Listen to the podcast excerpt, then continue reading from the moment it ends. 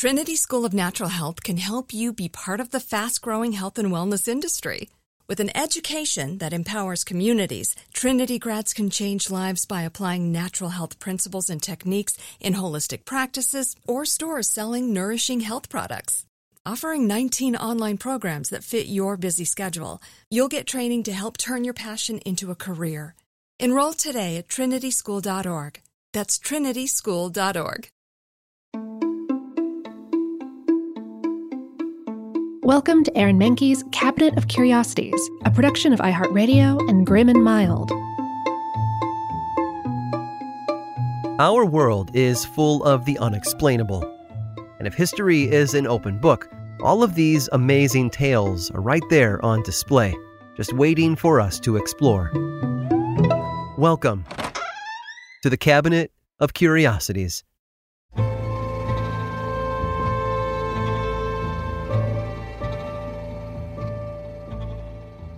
Humans have become very good at a lot of things over the years. Our use of language, both spoken and written, has allowed us to pass knowledge from one generation to the next, helping us become masters of many useful skills over time cooking, hunting, building devices that help improve our lives and overcome challenges. In fact, our inventiveness is possibly the most defining quality we have. We as a species are incapable of flight or spending long periods of time underwater. And yet we've built contraptions that allow us to do both. We've improved the quality of our food, our medicine, and our response to natural disasters and epidemics. We really are quite inventive. But right at the top of our list of skills is something deserving of less praise. We are tragically good at war. In fact, humans have been battling each other for so long that some of the most ancient mythologies on the planet include a god of war.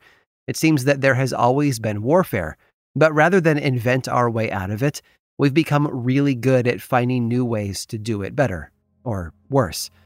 The Romans understood this very well, and while they might not have invented one particular weapon, they spread its use far and wide.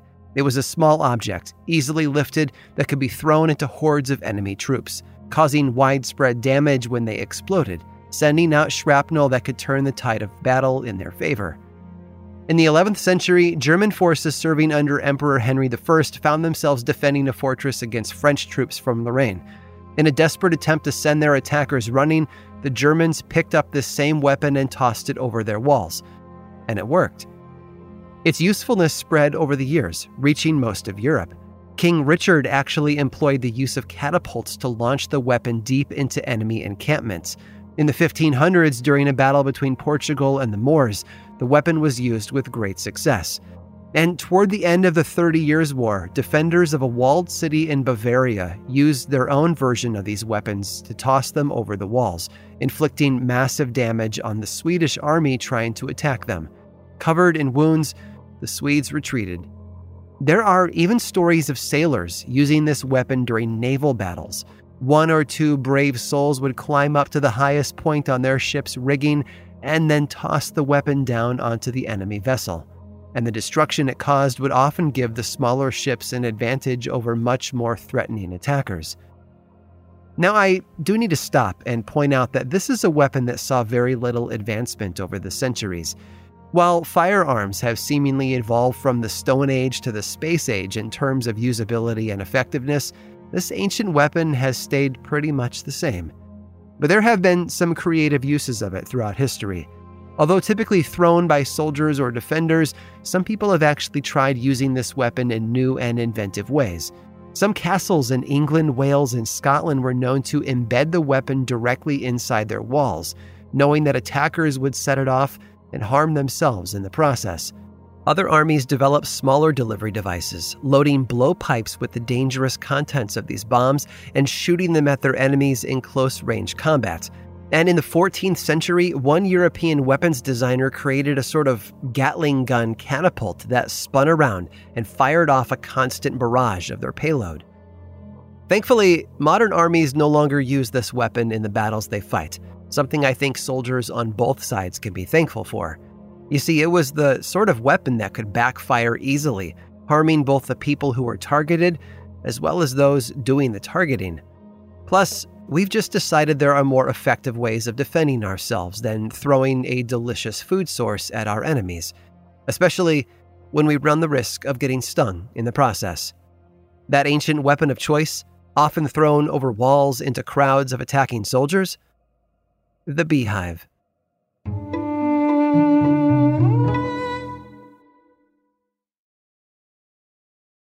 This episode is sponsored by Intuit. Here's a story for you. Once upon a time, a young woman was haunted by the ghosts of bad financial decisions, with credit card debt and an empty savings account looming over her every day. But when she tried to ignore these ghosts, they only grew bigger and scarier, and these ghosts of her bad financial decisions were stopping her from living her best life. So she decided to face them head on and take control of her finances with help from Intuit.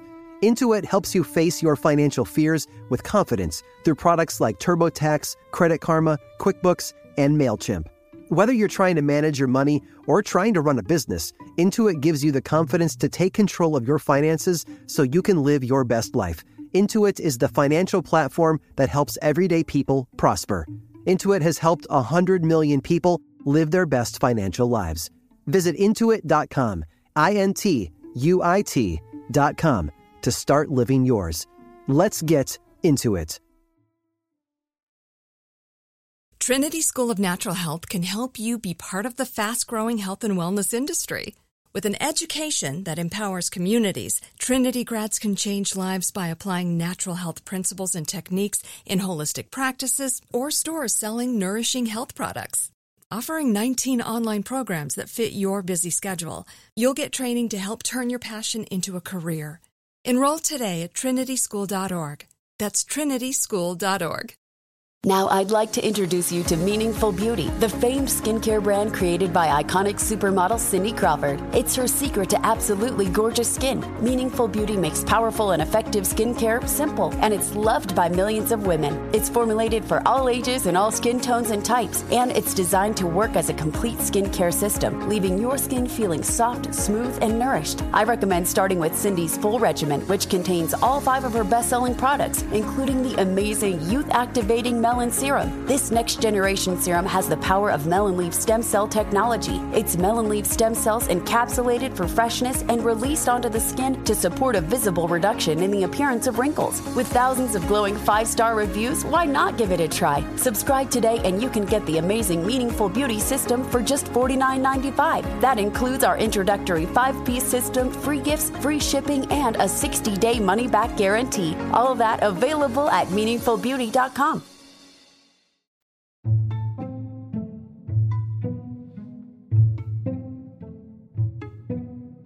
Can I confess something to you?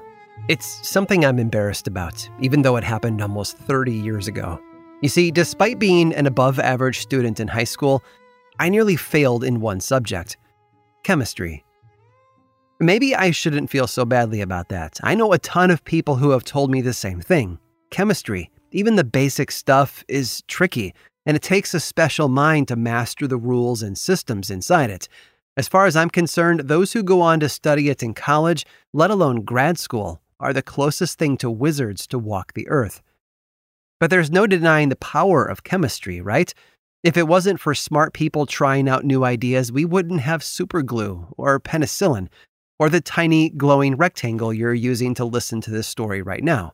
Chemistry has changed the world, so while it's a tough subject for most students, let's be grateful for those who excel at it. Students, like Stephanie. Stephanie was born in 1923 to parents who had immigrated to Pittsburgh from Poland, and she discovered an early love of the natural world. This was thanks in part to her father, who worked as a naturalist. And even though he passed away when she was just 10, that interest never went away. In 1946, she graduated with a degree in chemistry from Carnegie Mellon University, and then took a pause Medical school was on her list of goals, but she needed to earn the money to pay for it first. So she took a job as a chemist at DuPont, putting her bright mind and her new degree to work. Once settled there, she was put onto DuPont's Pioneer Research Laboratory team. Their mission? To find a lightweight fiber that was stronger than steel. You see, at that point, most automobile tires were made of rubber and reinforced with steel wire. It was effective, but it added a lot of weight and DuPont understood that chemistry might hold the answer. Now, Stephanie had no plans to stick around. Medical school was where she wanted to be. But she was the sort of person who found chemistry fun, if you can believe that. And soon enough, a summer became a year, and then two. In 1959, her work won her a publication award from the American Chemical Society.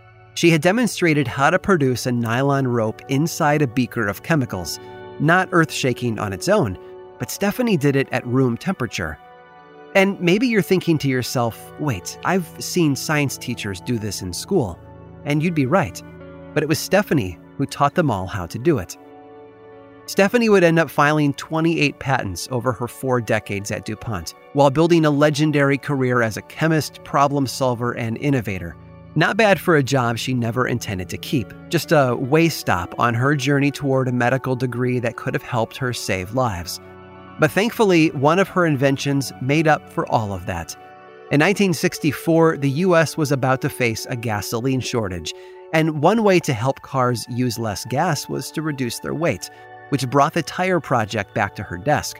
If they could find a lighter material to replace that steel wire inside them, tires would become more efficient. Now, I'm not going to go into the chemistry of her solution. You can listen to the first 20 seconds of this story for my reasons why. Plus, the terminology is so complex it would put my tongue into knots. But in layman's terms that get us into the ballpark, what Stephanie did was recognize some potential in something that others would have considered a mistake. Most nylon fibers were made by heating the polymers and then running the clear solution through a spinneret, a sort of hypodermic needle for polymer solutions. The results were stiff fibers that broke fairly easily. But Stephanie created a solution that wasn't clear, in fact, she later described it as sort of like buttermilk. And when run through the spinneret, this new recipe, for lack of a better term, produced a fiber that was five times stronger than steel. After a brief stint inside tires, this new polymer found its way into more flexible items rope, fabric for sails, and even bicycle tires. But it was one particular item of clothing that changed history. Stephanie Kwolek, might not have made it to medical school, earned her degree, and gone into practice saving lives in hospitals everywhere in America. But she invented something that has kept a lot of people out of the hospital ever since the lightweight, incredibly strong, flexible, and adaptable material that we use today in bulletproof vests Kevlar.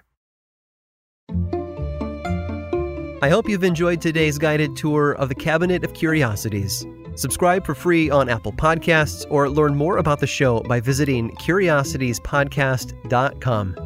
This show was created by me, Aaron Mahnke, in partnership with How Stuff Works. I make another award winning show called Lore, which is a podcast, book series, and television show. And you can learn all about it over at theworldoflore.com. And until next time, stay curious you